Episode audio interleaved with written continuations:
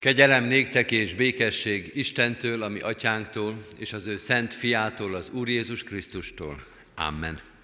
Ünneplő gyülekezet a 478. dicséretünkkel kezdjük mai Isten tiszteletünket, Rádai Pál énekével, amelyet végig éneklünk, fennállva az első verszakot, majd helyünket elfoglalva, a 478. dicséret valamennyi verszakát. Az első így kezdődik. Ó, irgalmas Istenén, könyörgésemben füledet hozzám hajtsad.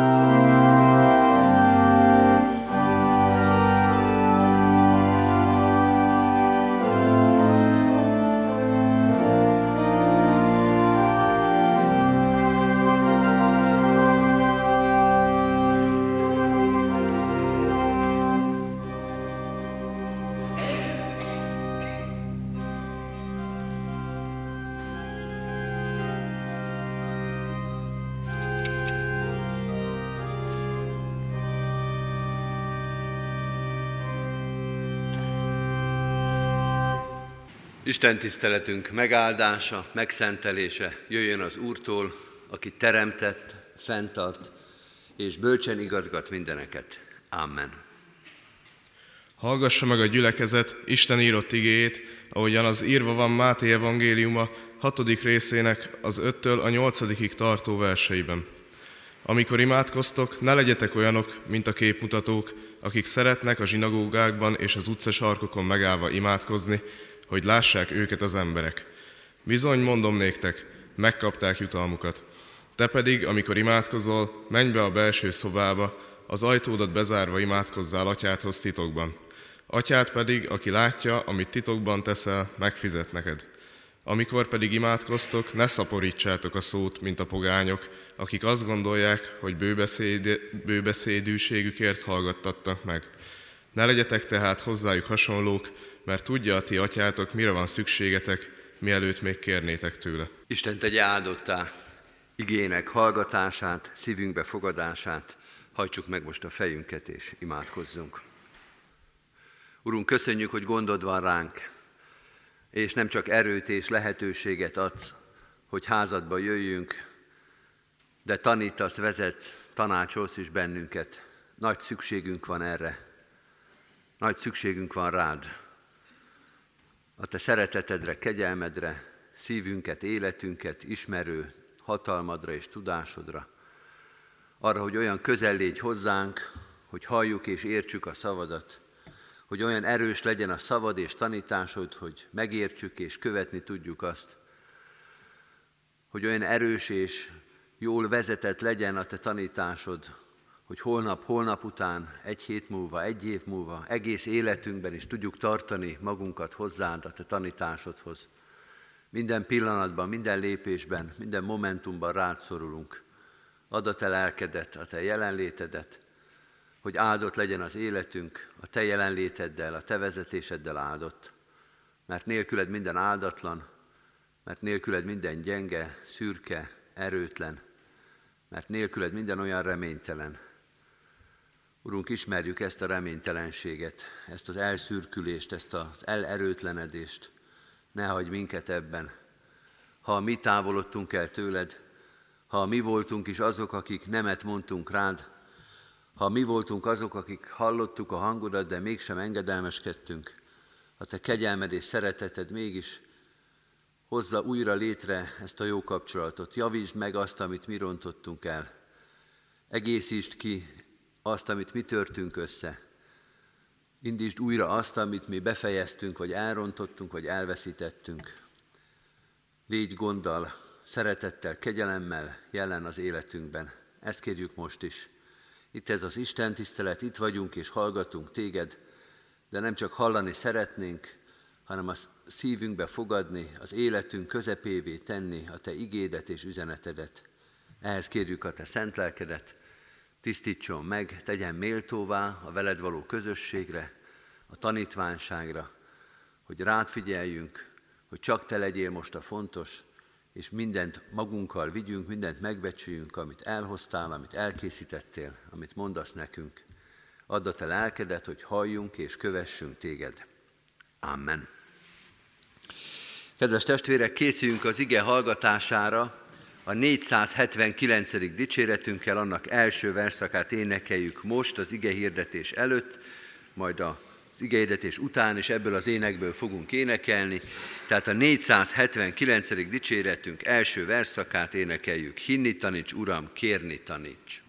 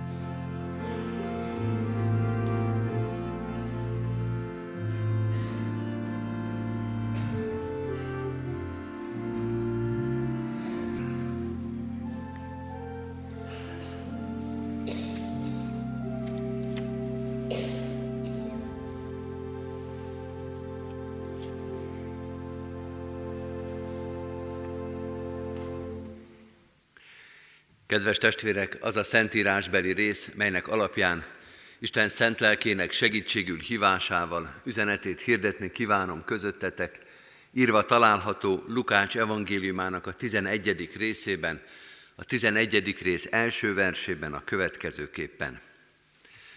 Történt egyszer, hogy valahol imádkozott, és miután bevégezte, így szólt hozzá az egyik tanítványa, Uram, taníts minket imádkozni, mint ahogy János is tanította tanítványait.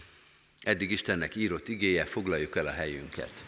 Kedves testvérek, a mai vasárnapon egy új igehirdetés sorozatba kezdünk bele, amely a mi atyánkról fog szólni. Azt gondolom, hogy a keresztény közösségekben, a protestáns közösségekben feltétlenül így van ez. Az az bibliai szakasz lesz most előttünk, amiről a legtöbb igehirdetés sorozat szól. A mi atyánkról igehirdetés sorozatot készíteni, illetve hallgatni a gyülekezet számára, ez szinte minden gyülekezetben megismétlődő jelenség. Újra és újra szeretnek a lelkipásztorok és, és a gyülekezetek is visszatérni erre a bibliai szakaszra. Valószínűleg a dobogón van még a tíz parancsolat is, az is egy tipikus igehirdetési sorozat téma, vagy ami nem bibliai szöveg, de számunkra nagyon fontos az apostoli hitvallásnak a végigmagyarázása bibliai igék alapján, tehát vannak ilyen állandó, vagy újra és újra megjelenő sorozatok. Zárójelbe jegyzem meg, hogy a tíz parancsolat is sorra fog kerülni ezen az Isten tiszteleten. Tudnélik a hónap éneke a 473. dicséret, amit majd az áróénekként fogunk énekelni, az meg a tíz parancsolatot veszi végig, az meg egy olyan ének, amelynek ez áll a középpontjába, és ezt szövegezi meg újra és újra. Ebben a hónapban tehát többször is lesz részünk majd a tíz parancsolatban, de most elkezdünk egy Mi Atyánk sorozatot. Az új szövetség és valószínűleg az egész Szentírás legismertebb szövegét fogjuk olvasni és magyarázni, amely szöveget azok is ismerik, akik nem hiszik, és nem hittel mondják, vagy nem hittel idézik föl. Ez a szöveg a Bibliának a határain messze-messze túl nyúlt, valószínűleg azért, mert liturgikus használatban is általános, nem minden keresztény közösség használja, de a protestáns közösségek is, és a katolikus, római katolikusok is folyamatosan, istentiszteletben, temetéseken, tehát mindig és sokszor halljuk a mi atyánknak a szövegét. Nincs ellentmondás a között, hogy a legismertebb szöveg, közkeletű szöveg és újra és újra igehirdetés sorozatoknak a tárgya.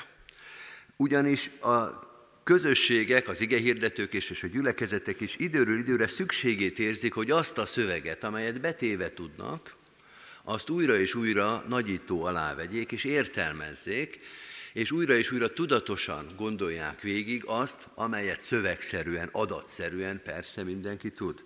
És így van itt is, ebben a gyülekezetben sem először van, hogy lesz ilyen sorozat, és újra és újra majd vissza fog térni ennek a központi gondolat sora. A gyülekezetünkben itt a 9 órás istentiszteleten nem is olyan rég volt már egy imádságról szóló sorozat, 18. szeptemberében, öt vasárnapon keresztül beszéltünk az imádságról általában, de akkor nem beszéltünk konkrétan a mi atyánkról, hiszen annak a keretei a gazdagsága szétfeszít egy öt, sorozat, öt elemből álló sorozatot, a túl nagy falat az imádság ehhez, vagy a mi atyánk ehhez, de most ezt szeretnénk megtenni, úgyhogy ha Isten engedés írunk, akkor április 7-éig, a virágvasárnap előtti vasárnapig folyamatosan ez lesz a 9 órás Isten tiszteleteknek a tárgya. Varga Nándor lelkész társammal együtt fogjuk ezt az igehirdetés sorozatot végig vinni, és ezt a szöveget végig magyarázni. A mi atyánk két helyen fordul elő a Szentírásban. A leggyakrabban idézett formában a Máté Evangélium a hatodik részében, amelyet kollégánk olvasott itt föl az előbb, és amely a mi atyánk előtti néhány sort idézte a hegyi beszéd közepéből, mi azt a szöveget szoktuk használni inkább, és van egy rövidebb leírása, egy rövidebb formája a mi atyánknak, ez a Lukács 11-ben van, aminek a bevezető mondatát választottam most textusnak. Tehát ma még tulajdonképpen nem a mi atyánk hangzik el, hanem annak a Lukács evangéliumában megjelenő előkészítő, bevezető sora, amely arról szól, hogy mikor mondta el Jézus a tanítványoknak a mi atyánkot. Ez csak Lukácsnál van, És Lukács utal arra, hogy a tanítványok kérésére mindegy tanulandó szöveget, mindegy tanulandó imádságot mondja el Jézus ezt az ima szöveget. Három motivum jelenik meg ebben a bevezető mondatban, ebben az előkészítő mondatban. Az első motivum, hogy a tanítványok többször látják, hogy Jézus imádkozik. A második motivum, hogy megszólítják és megkérik őt, hogy tanítsa őket imádkozni. És a harmadik motivum maga az imádságnak a tanulása, vagy a tanítása. Az első te- motivum tehát az, hogy a tanítványok többször is látják, hogy Jézus imádkozik. Ez kétszeresen is nem meglepő. Először is azért nem meglepő, mert abban a korban a tanítványság az életközösséget jelentett, tehát nem mint egy vendégprofesszor, hogy minden hónapban egyszer, minden hónap első péntekén 10 óra 15-től 12.30-ig tartja az órát, utána egy hónapra eltűnik. Ez is egy létező forma, ne is bántsuk, de nem vendégprofesszor Jézus a tanítványok életében, hanem együtt él velük.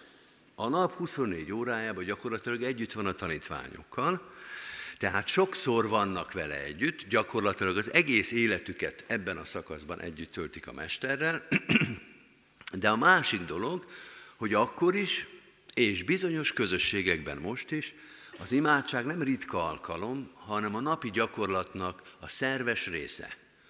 Nem egy fél évben egyszer és akkor is magában, hanem minden nap és rituálisan, fölismerhetően, hangosan, akár énekelve is, megfelelő testtartásban, esetleg külön öltözetben, ami csak az imádsághoz bizonyos darabokat akkor vettek föl. Tehát jól láthatóan, mással össze nem téveszthetően imádkozik közöttük Jézus. Naponta, többször, külön is, de velük együtt is. Körülbelül úgy lehet ezt elképzelni, mint ahogy mi is mondjuk például mi atyánkot az Isten tiszteleten. Azt mindenki látja, hogy egyszer csak mindenki föláll, mindenki imádságra kulcsolja a kezét, sokan be is hunják a szemüket, és egyszerre is fennhangon mondjuk a mi atyánkot. Egy külső szemlélő ezt nem tudja összetéveszteni semmilyen más liturgiai jelemmel.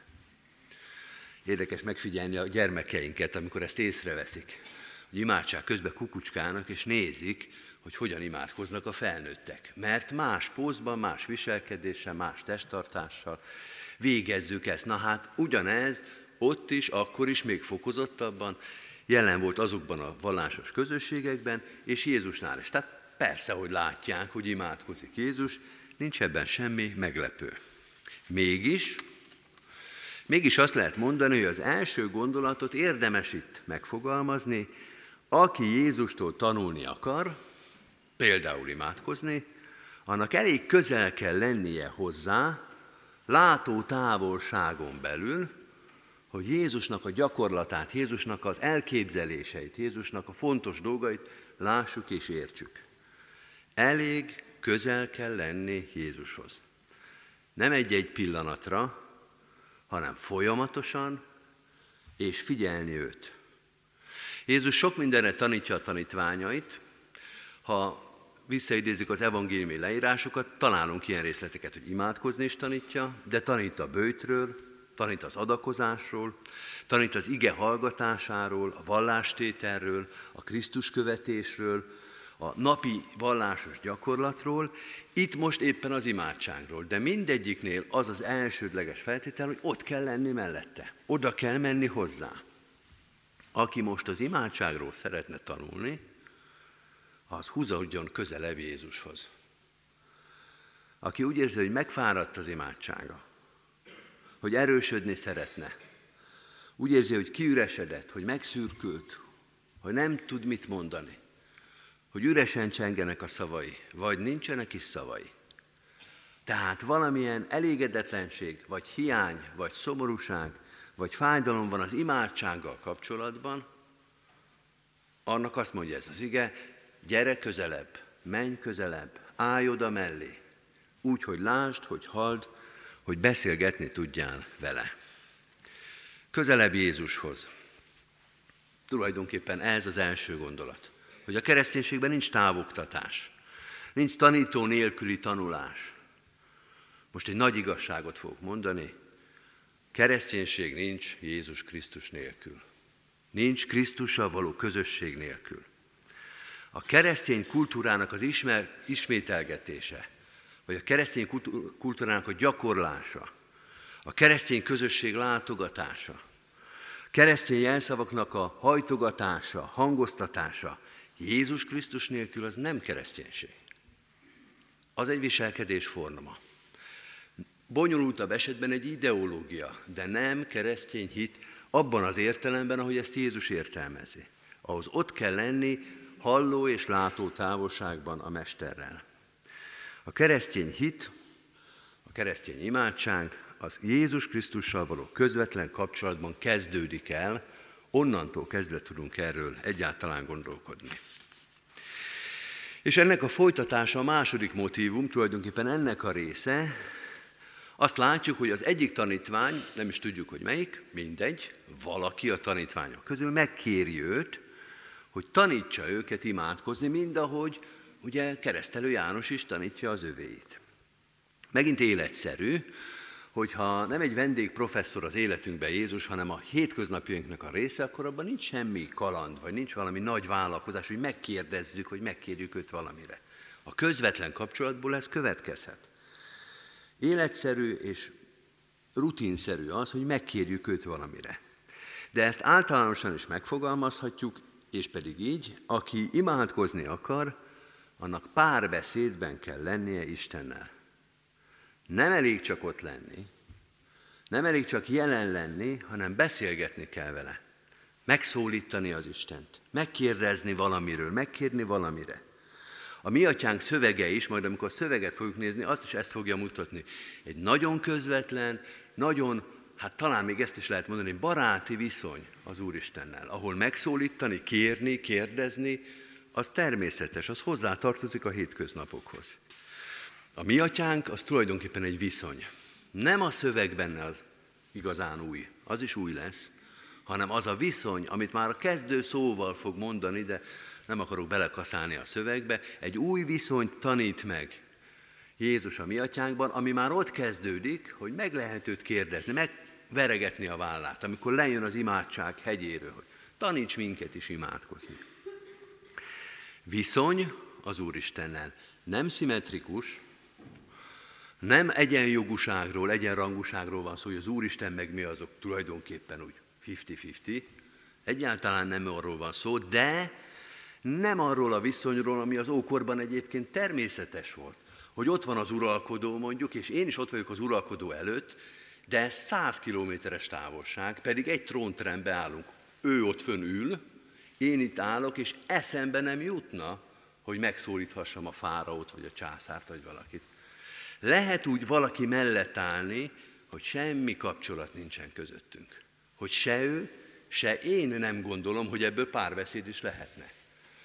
Bebocsátanak a uralkodó elé, vagy látom őt egy, egy győzelmi menetbe, de ebből nem következik az, hogy meg lehet kérdezni. Nem következik az, hogy ő bármire is válaszolna, vagy hogy engem bármilyen szempontból is számon tartana, vagy látna, azon kívül, hogy az alatvalók ott vannak. Tehát vannak egy térben nagyon aszimmetrikus, nagyon távoli kapcsolatok is, és Jézus azt mondja, a miénk az nem ilyen. Miközben a teremtő Isten és a teremtő ember van egy térben, látó, halló távolságban, nem kizárt, sőt, a helyzetből adódóan természetes a kérdés, és természetes rá a válasz. Vagyis, ha el kell képzelni a kapcsolatunkat, akkor ne a trónterem és alatvaló képet vegyük magunk elé, hanem olyan, mint az asztalközösség, amelyet Jézus sokszor szimbolikusan gyakorol is. Oda ültet minket az asztalához. Ezért van az, hogy az úrvacsora a keresztény egyházakban akármilyen formában is, de akármilyen névvel is illetjük, az ezt fejezi ki, hogy egy asztalnál vagyunk a Mesterrel, egy asztalnál vagyunk az Úristennel. Ez a kapcsolatnak a kifejezőképe. Vagyis azt mondja ez az ige, még mielőtt a mi atyánk elkezdődne, hogy beszélgess az Úristennel. Ismerd meg őt, kérdezd meg őt, ne maradj le róla. Ne utólag gondold, hogy pedig ott voltam, pedig olyan közel voltam. Hadd hozzak néhány emberi példát erre. Az első két példa az a negatív példa lesz. Kisgyermekkoromban az anyai nagyszüleim egy olyan házban laktak, amelynek a szomszédjában laktak a grófék. A grófék, azok a grófék voltak, kitelepített és már idős korukban ott valamivel kicsit jobb körülmények között élő arisztokraták, egy Eszterház és egy Széchenyi család. Széchenyi Zsigmondnak, a nagy vadásznak a huga volt ott a szomszéd. És én kisgyerekként elég sokat jártam oda, csodáltam a trófeákat, meg a házat, ahol éltek, de azért elég sokáig éltek. Én olyan 18 év körül voltam, amikor az utolsó családtagot is eltemettük, és akkor ott már sokat sopánkodtam azon, hogy kisgyerekként még átjártam, de idősként, már idősként, 18 évesen, amikor kérdezni is tudtam volna, amikor elmeséltettem volna dolgokat, amikor már érdemi beszélgetés lehetett volna, nem csak ez a kis szájtától csodálkozás, hanem amikor igazán lehetett volna beszélgetni, akkor már valahogy sose volt rá időm, valahogy sose érkezett ki. És egyszer csak vége lett. És bár nagykort értek, de meghaltak, és most már ennek vége. Hogy egy nagyon hasonló helyzet, hogy volt egy, vagy van egy egyesület, amelyben minden évben ott szoktam lenni, és volt ott egy tag, egy egyházi vezető, egy evangélikus egyházi vezető, aki elég sokáig volt annak az egyháznak egy országos vezetője, ő is idős volt már, és az utolsó konferencián, amíg még ott volt, már a záró napon, már becsomagoltunk, már készültünk a hazaindulásra, és ültünk egy kávézónak a teraszán, és úgy egymás mellett ültünk ketten, és úgy éreztem, hogy néz rám, és mintha azt mondaná, hogy na most kérdezd meg, amit mindig szerettél volna megkérdezni, csak nem merted. Milyen lehetett a 80-as években egy házat vezetni? De igaza volt, mert nem mertem, és ez volt az utolsó találkozás, és most már ugye az ember gondolhat, hogy akkor még meg lehetett volna kérdezni. Még föl is ajánlotta. Még úgy, úgy vártuk is, vagy várta is, hogy hát, ha most majd előjönnek a kérdések. Kedves testvérek, ne forduljon el velünk el az Úristennel, hogy még úgy várja is, még mondja, hogy na most kérdezd meg. De valamiért félszegségből, bátortalanságból, ügyetlenkedésből az ember nem kérdezi meg. És azért mondok pozitív példát is, amikor megkaptuk az első magnónkat, akkor elég sokat játszottunk vele, mindenféle ügyetlenkedés, meg butaság, amit a gyerekek ki tudnak találni, de azért két olyan felvételt készítettünk, két olyan idős családtaggal, amit azóta annyiszor meghallgattunk. Akik már szintén elmentek, de akkor meg volt az embernek vagy ötlete, vagy bölcsessége, vagy csak szerencséje azt mondani, hogy most kapcsoljuk be a magnót, és kérdezzük meg a kitelepítésről. Vagy kérdezzük meg, nem tudom, a gyermekkoráról. Milyen volt az ő életében az a bakonyi társadalom, ahol ő felnőtt, vagy bármiről. Mert utólag akár csak a hangját hallani, vagy ezeket a dolgokat elmondani. Azt gondolom, hogy mindenki ismeri ezeket a helyzeteket az emberi kapcsolatokból, és akkor most vigyük vissza oda, ahonnan elindultunk az Úristennel. Hogy ez ilyen bátorság kérdése, lélek jelenlét kérdése. Hogy kérdezd, szólítsd meg, ne hagyd ki, nehogy utólag bánt, hogy miért nem kérdezted, és miért nem hoztad szóba. Milyen jó, hogy ez a tanítvány megkérdezte Jézust. Taníts minket imádkozni. Most van egy mi atyánkunk. Ezen múlt. Persze nem, mert biztos Jézus, ha akarta volna, elmondta volna máskor is. De azért, mert ő megkérdezte, most itt van előttünk egy szöveg, amit mennyire fontosnak tartunk. És így indult, Uram, taníts minket is imádkozni, mind ahogy János is tanítja a tanítványait. És hát most érünk a tanuláshoz, ez a harmadik motivum. Azt kéri ez a tanítvány, hogy taníts minket imádkozni. Látjuk, hogy mások is tanítják a tanítványaikat, taníts minket is. Azt mondja ez az ige, nem csak itt, hanem több helyen is, hogy az imádság tanítható, tanulható, tehát tanulandó. Tehát kell tanulni, hogy milyen az imádság. Ez azért furcsa, vagy legalábbis azért fontos, mert nem minden tanulható. Ez nyilvánvaló. Például ilyen a tehetség. Azt nem lehet tanítani. Nem lehet egy tehetségtelen embert tehetségessé tanítani. Vagy ilyen a hit, az Istenbe vetett bizalom, hogy az se tanítható, ezek mind ajándékok, ezt hiába biflázza az ember, ez magától, magától az embertől nem működik. Ha az Isten adja, ott kezdődik, és ez nem tanulási folyamat, az ajándékozási folyamat. De azt mondja ez az ige, és még több helyen máshol is, hogy az imádságban van tanulható rész. Meg lehet tanulni imádkozni. Jézus ezt ugye több helyen is teszi. Például megmondja, hogy hogyan ne imádkozzunk, hallottuk a lekcióban, hogy lehet rosszul imádkozni, helytelenül, rossz irányból, rossz irányba. Tehát lehet kiszűrni a hibákat, és lehet a jó fajta imádságot megtanulni, ilyen lesz majd a mi atyánk szövege is. Ez két dolgot jelent. Az egyik az, hogy a jó imádság az helyes Isten képen alapszik, a mi atyánk erről szól, igazi, jó és, és lényeglátó Isten képet adni, hogy az imádságunk megfelelő legyen. Ilyen értelemben olyan, mint egy jó személyleírás, hogy ki az, akihez imádkozunk, mert attól függ majd az imádságunk, hogy mit gondolunk róla. És hogyha jót gondolunk róla, akkor az imádságunk is helyes. Az ő személyével kompatibilis, vele megegyező lesz, hiszen jól ismertük meg. De a másik, ami még furcsább talán, hogy vannak olyan kötött imádságok, amelyeket érdemes megtanulni. A protestáns gondolkodásban a kötött imádság az néha olyan, mint egy kicsit alsóbbrendű lenne hogy a kevésbé ügyesek kötött imádságot mondanak, mint a gyerekek az alsóba, de már a felnőttek azok ugye maguk imádkoznak. Ebben van valami kis imád, ö, igazság, de azért ez tévedés lenne. Egyrészt ott abban a korban is, és minden korban is a vallásos közösségek használtak kötött imádságokat, Jézus korában is, például a Zsoltárok könyvét, de másokat is. És most is így van, Sőt, az az érzésem, hogy most például hogy olyan korszakban vagyunk, ahol a protestáns közösségben egyre több a kötött imádság. Például, ha kimegyünk katonatelepre, ott kötött imádsággal kezdődik és végződik minden református Isten tisztelet a mi gyülekezetünkbe. Tehát vannak gyülekezet részek is, amelyek használják, vagy a 11-es Isten tiszteleten itt is, és nem csak a gyerekek, hanem az egész közösség.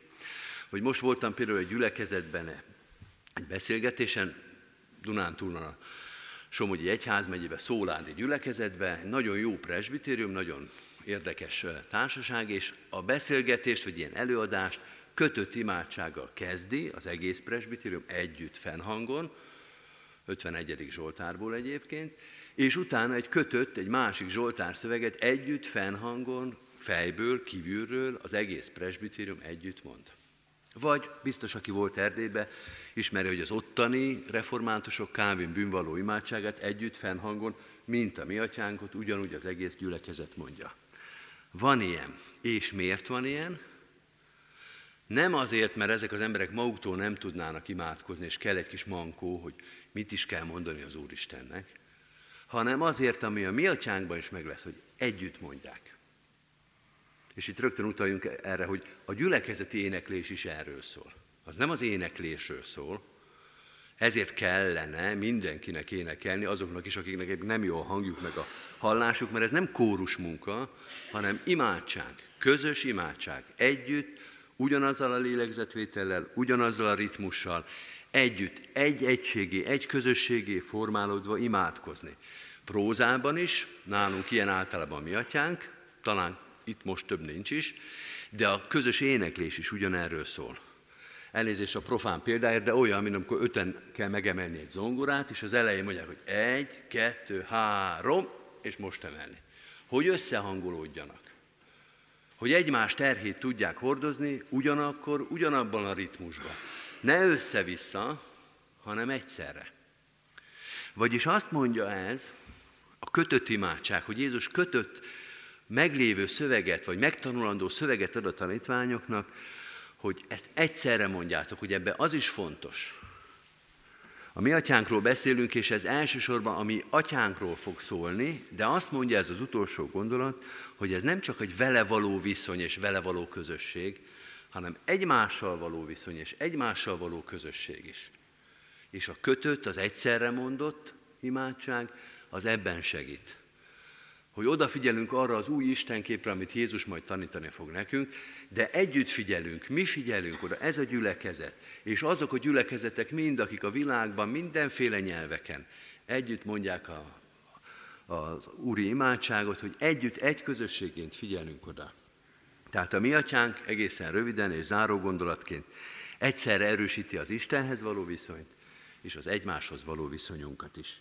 Szükségünk is van rá, éljünk ezzel a lehetőséggel ebben a következő időszakban.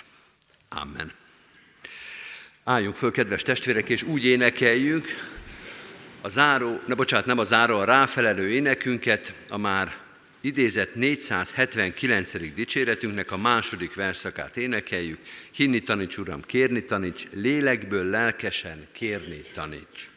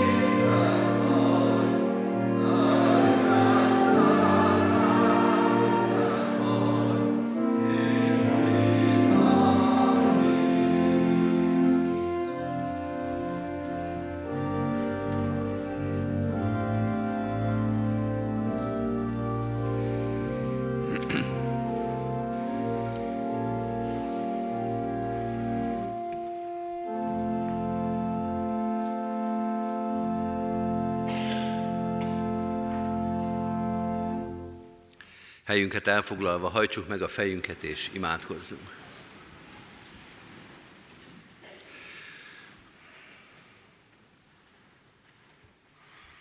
Mennyei atyánk, szeretnénk nagyon úgy imádkozni, ahogy te tanítasz bennünket. Bocsáss meg, hogyha ez sokszor nem sikerül. De azt is tudjuk, éppen egy régi imádságból, hogy még ajkunkon sincs a szó, te már ismered és érted azt, hogy nincsen rosszul elmondott imádság, mert te mindent jól értesz, pontosan értesz, azt is, amit mi szeretnénk eltakargatni, eltagadni, másképpen mondani, azt is jól látod, amit nem jól fogalmazunk meg, vagy ügyetlenül dadogunk el, azt is pontosan érted, és amit nem is tudunk elmondani, vagy csak gondolunk, csak oda sírunk eléd, te azt is szavanként, gondolatonként érted, értelmezed, látod. Jó így imádkozni hozzád. Mégis kérünk mi a régi tanítványokkal, mi is taníts minket imádkozni. Hogy legyünk olyan közel hozzád, hogy veled együtt imádkozhassunk. Hogy azt tartsuk a legfontosabbnak, amit te is fontosnak tartasz. Hogy úgy lássuk, ami mennyei atyánkat, ahogy te megmutatod nekünk. Hogy azokat a dolgokat tisztítsuk ki, tisztítsuk meg az életünkből, amelyek szerinted nem odavalók. Hogy mindenben követni tudjunk téged. Bocsáss meg az el nem mondott imádságainkat, azokat a napokat, időszakokat, talán életszakaszokat is, amikor nem imádkoztunk, amikor összeszorítottuk a szánkat, vagy meg is feledkeztünk rólad, amikor távolra kerültünk tőled. Hálát adunk neked, hogy ha mi távol is kerültünk tőled, te nem voltál távol tőlünk soha, hogy utánunk jöttél kegyelmeddel, hogy kimondatlan imádságainkat is követted, hogy láttad, mire van szükségünk, akkor is, ha mi nem kértük, ha nem szóltunk, ha nem tettük eléd egész életünket. Most így akarunk tenni, eléd tenni mindent, örömeinket, hálaadásunkat, a reménységeinket, épp úgy, mint a szégyenünket, a lelkiismeret fordulásunkat, az elrontott dolgainkat, a megválaszolatlan kérdéseket, mindazt, ami tulajdonképpen elválasztana tőled, mégis idehozzuk, hogy te szüntesd meg azt, te bontsd le a falakat, te hozd, lét, eh, hozd rendbe az elrontott dolgainkat. Te légy az, aki az életünket, a szívünket, a kapcsolatainkat helyreállítod. Te vagy mindeneknek teremtője és helyreállítója. Nálad van az életünk, a dolgaink, az egész emberiség sorsa a legjobb helyen. Így könyörgünk a szeretteinkért is. Őket viszük most eléd, családunkat, gyermekeinket, hitvesünket, szülőket, barátokat, ismerősöket. Köszönjük a sok-sok közösséget, amelybe beágyaztál minket, amelyben otthon vagyunk, amelyért dolgozhatunk, amelyért felelősséget vállalhatunk, és akik felelősséget vállalnak értünk. Urunk, gondviselő szeretetét és kegyelmed őrizze, vigyázza ezeket a közösségeket. Így imádkozunk a gyülekezetünkért is, ezért a lelki és szolgáló közösségért. Hadd hirdessünk minden dolgunkban a Te dicsőségedet, hadd járjunk el mindenben engedelmes szívvel, rád figyelve, Téged keresve, Téged követve. Imádkozunk városunkért, nemzetünkért, a körülöttünk élő népekért, az egész emberiségért. Sorba-sorba eléd visszük minden közösségünket, azokat is, amelyeket már át sem látunk, személyesen talán nem is ismerünk, de azzal a hittel és reménységgel visszük oda, hogy Te mindenkit és név szerint, és sorsa szerint, és a jelen helyzet szerint is ismersz és számon tartasz, és Te tudod, mire van szüksége. Urunk, azt ad, ne azt ad nekünk, amit kérünk, hanem azt, amire valóban szükségünk van. Így imádkozunk most különösen a gyászolókért is. Sokan álltak meg koporsók mellett, szeretteik sírhantja fölött az elmúlt héten is, másoknak meg erre kell most ezután készülni. Urunk, ebben a legnagyobb fájdalomban és szomorúságban átéljük a rád utaltságunkat, légy mellettünk, vigasztaló kegyelmeddel, szent lelked erejével. Imádkozunk a betegeinkért, mert az is sok van, sok betegség, sok erőtlenség, sok reménytelenség, ijegység vagy szorongás. Olyan sok mindenki van körülöttünk, talán a legközelebbi családtagok közül is, akik nehéz diagnózisokkal néznek szembe, műtétre készülnek, vagy éppen a menthetetlenség, a gyógyíthatatlanság nehéz terhét hordozzák, ők is, a családtagjaik is. Biztosak vagyunk abban, Urunk, hogy Te ezt látod. A betegségénket ismered, a terheinket látod. Urunk, segíts nekünk ezeknek a terheknek a hordozásában, és segíts abban is, hogy egymást segítsük, vigasztaljuk, bátorítsuk, ott legyünk egymás mellett ezekben a próbatételekben is.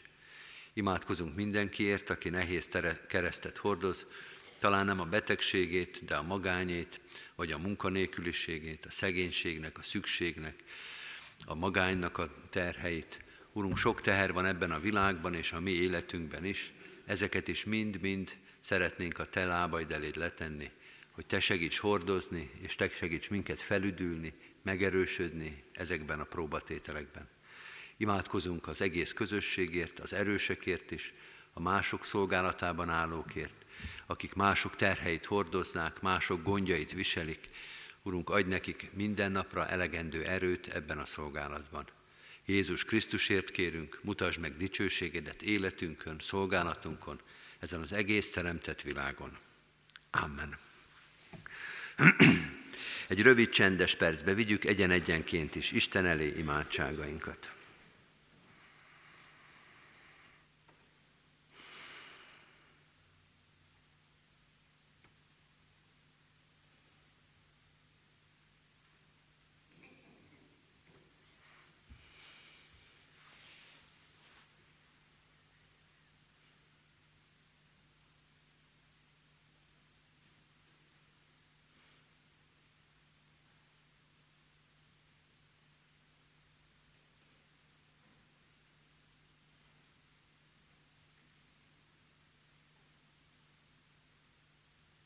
Amen.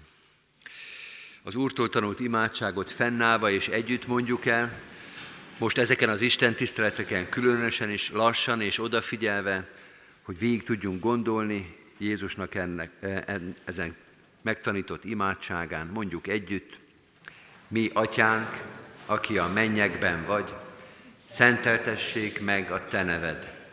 Jöjjön el a te országod, legyen meg a te akaratod, amint a mennyben, úgy a földön is. Minden napi kenyerünket add meg nékünk ma, és bocsásd meg védkeinket, miképpen mi is megbocsátunk az ellenünk védkezőknek. És ne vigy minket kísértésbe, de szabadíts meg a gonosztól, mert tiéd az ország, a hatalom és a dicsőség mind örökké. Amen. Hirdetem az adakozást, hálával áldozatok az Úrnak, és teljesítsétek a felségesnek tett fogadásitokat. Mindezek után Istennek népe áldjon meg tégedet az Úr, és őrizzen meg tégedet. Világosítsa meg az Úr az ő orcáját te rajtad, és könyörüljön te rajtad. Fordítsa az Úr az ő orcáját tereád, és adjon békességet néked. Amen. Foglaljuk el a helyünket, kedves testvérek, és hallgassuk meg gyülekezetünk híreit. Szeretettel hirdetem, hogy a kiáratoknál a megszokott hirdetőlapokat megtaláljuk, vigyünk ebből magunknak is, azoknak is, akik ma nem tudtak itt lenni közöttünk. A mai vasárnapon itt a templomban még két alkalmat tartunk, 11 órakor a családi Isten tiszteletet, amelyen a gimnáziumunk szolgál, este 5 órakor pedig az ifjúsági Isten tiszteletre várunk szeretettel mindenkit. Heti alkalmainkból kiemelek néhányat, először is két házi bibliaórát, mind a kettő kedden lesz, és mind a kettő 6 órakor, az egyik a Petőfi városban, Gros Attiláéknál, a másik pedig a Műkert városban, Harkai Istvánéknál, a pontos címeket a hirdetőlapon megtaláljuk.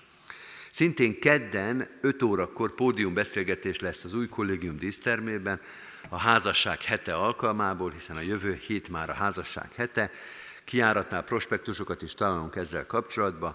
Ez a pódium beszélgetés ezt a címet kapta, hogy hétköznapi varázsszavak, mindenkinek szeretettel ajánljuk, tehát a díszteremben 5 órakor kedden. Csütörtökön nőszövetségi ájtat lesz 10 órakor a nőszövetségi, bocsánat, a Szarvas utcai Sionházba, az érintetteket odavárjuk, illetve csütörtöktől indul a bűnbánati sorozatunk a jövő, heti, urvacsor, a jövő vasárnapi urvacsorai istentiszteletek előtt, szintén a házasság hetére is odafigyelve egy kicsit. Este 5 órakor csütörtökön, pénteken és szombaton urvacsorai előkészítő alkalmak lesznek, a vasárnap esti urvacsorai alkalommal pedig szintén az igényedetés sorozat részeként a házaspárok megáldására is sor kerül. Az igehirdetők csütörtökön Berecki őrs, Ceglét felszegi lelkipásztor, pénteken Szabó Gábor nagykörösi lelkipásztor, szombaton jó magam, kecskeméti lelkipásztorként, és vasárnap este pedig Fodorné Ablonci Margit hirdeti Isten igéjét. Vasárnap, ahogy már az előbb is említettem, úrvacsorai Isten tiszteletek lesznek, 9-kor és 11-kor is a családi Isten tisztelet keretében is, amelyen majd jövő héten az általános iskola szolgál majd. Kérem a testvéreket, hogy hordozzák imádságban a gyászolókat. Sok gyászoló család van most a gyülekezetünkben. Az elmúlt héten búcsúztunk Milkovics József, Szabó Lászlóné Bárdi Zsuzsanna, Petri Lászlóné Darányi Zsuzsanna, Bajáki Erika Rózsa, özvegy Nyúl Alajosné Turkevi Nagy Irén, Juhász Gyuláné Bárány Erzsébet és dr. Konci Jakabné Hatházi Anna Mária testvéreinktől. Halottaink Kravoszki János, 75 évet élt testvérünk, akinek temetése 13-án szerdán, 11 órakor lesz a református temetőben. Dr. Vég Lajos, 84 évet élt testvérünk, temetése 15-én pénteken, 9 óra 45-kor lesz a köztemetőben. És ez egy Major Istvánné Tóth Lídia, 89 éves korában elhunyt testvérünk temetése 15-én pénteken, 15 órakor, de délután 3 órakor lesz a köztemetőben. Isten szent lelke vigasztalja meg a megszomorodott szívű családtagokat, hordozzuk őket imádságban.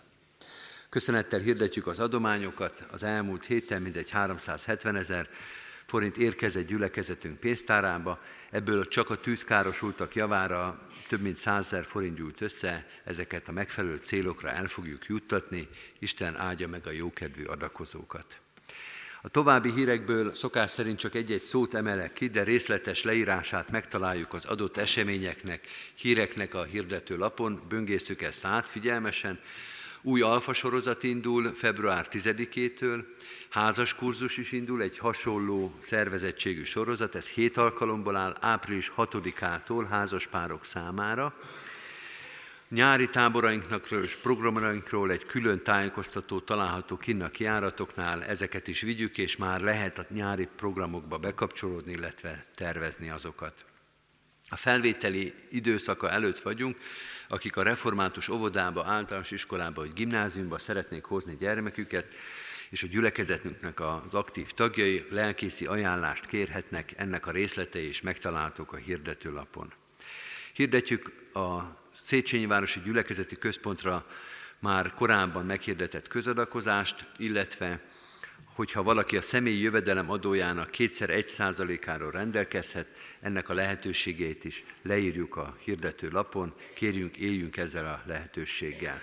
Egy munkalehetőséget találunk ott, a Sion nyugdíjas házak keresnek gondozót és ápoló munkatársat, illetve hirdetjük, hogy a jövő héten, hétfőtől szerdáig a lelkészi kar közös csendes napra vonul el itt a környékbe, de ez azt jelenti, hogy lelkészi ügyelet február 11-én, 12-én és 13-án csak 10 órától délután 4 óráig lesz a lelkészi hivatalba. A nyitvatartás az változatlan, de lelkipásztorok csak ebben a rövidebb időszakban lesznek ott. Ha valaki lelkipásztori szolgálatot keres, kérjük, hogy hétfőtől szerdáig, 10-től 14 óráig keresse ezt a lelkészi hivatalban. Az Úr Jézus Krisztus legyen gyülekezetünk őriző pásztora. És most, kedves testvérek, a már ígért 473. dicséretet keressük meg. Ez a hónap éneke gyülekezetünkben, és ahogy ezt látjuk is, a tíz parancsolatnak a mondatai, gondolatai vannak benne, énekeljük most végig, rövid verszakai vannak, 473. dicséretünk, mind a kilenc verszakát énekeljük el. Az első így kezdődik, emelt fel szívedet, füled, nyisd meg te kemény nyakú Izrael. thank you